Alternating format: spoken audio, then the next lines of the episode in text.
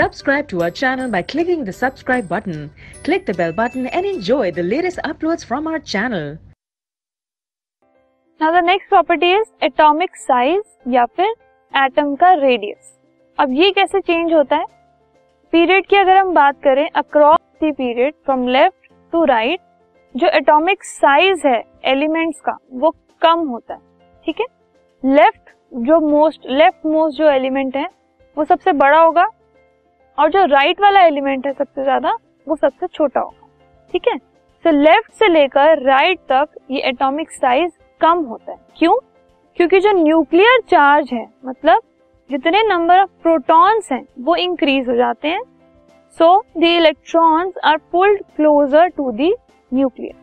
क्योंकि हमने ये देखा है कि जो भी अगर हम किसी सिचुएशन की बात करें, एक पीरियड में जो शेल्स हैं two comma one, two comma two, two comma three ऐसे इंक्रीज होती है।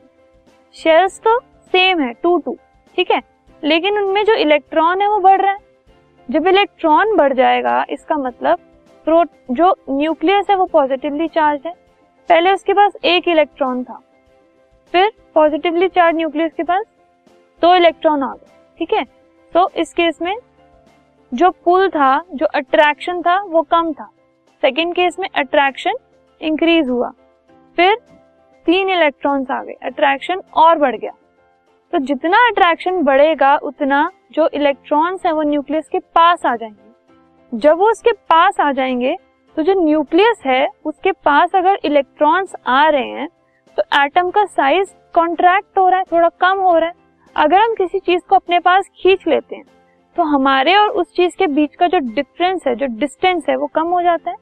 इसका मतलब क्या है? अगर न्यूक्लियस के पास इलेक्ट्रॉन्स आ रहे हैं तो उनके बीच का डिस्टेंस जो है वो कम हो गया। दैट मीन्स जो एटम का जो साइज है वो भी कम हो गया, ठीक है। ऐसे ही अगर हम देखें एलिमेंट्स, हम अभी तक सेकेंड पीरियड की ही बात करते हैं तो उसी की बात करते हैं दोबारा। इन सब की इलेक्ट्रॉनिक कॉन्फ़िगरेशन देखिए आप, इन सब में नंबर ऑफ शेल्स दो ही हैं, ठीक है, लेकिन जो नंबर ऑफ प्रोटॉन्स हैं वो देखो इंक्रीज कर रहे हैं। जब नंबर ऑफ प्रोटॉन्स इंक्रीज हो रहे हैं तो उसका जो अट्रैक्शन है वो भी ज्यादा हो गया। जो अट्रैक्शन ज्यादा हुआ तो उसने इलेक्ट्रॉन्स को अपने पास पुल किया, पुल करने की वजह से न्यूक्लियस और लास्ट की जो शेल है उसके बीच का डिस्टेंस कम हो गया और इसीलिए एटॉमिक साइज भी कम हो गया। तो लिथियम और नियॉन, ये पहला और ये लास्ट, इनमें से बड़ा जो होगा वो लिथियम होगा क्योंकि वो लेफ्ट पर है, और छोटा होगा नियॉन।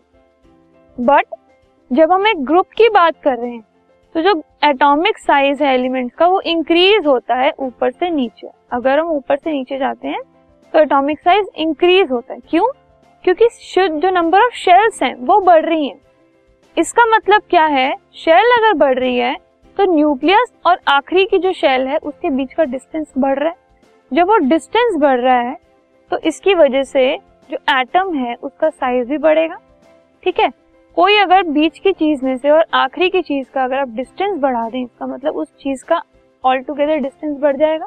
शेल अगर हम बढ़ा रहे हैं बार बार तो मतलब हम क्या कर रहे हैं? आखिरी की शेल और न्यूक्लियस का उनका डिस्टेंस इंक्रीज कर रहे हैं।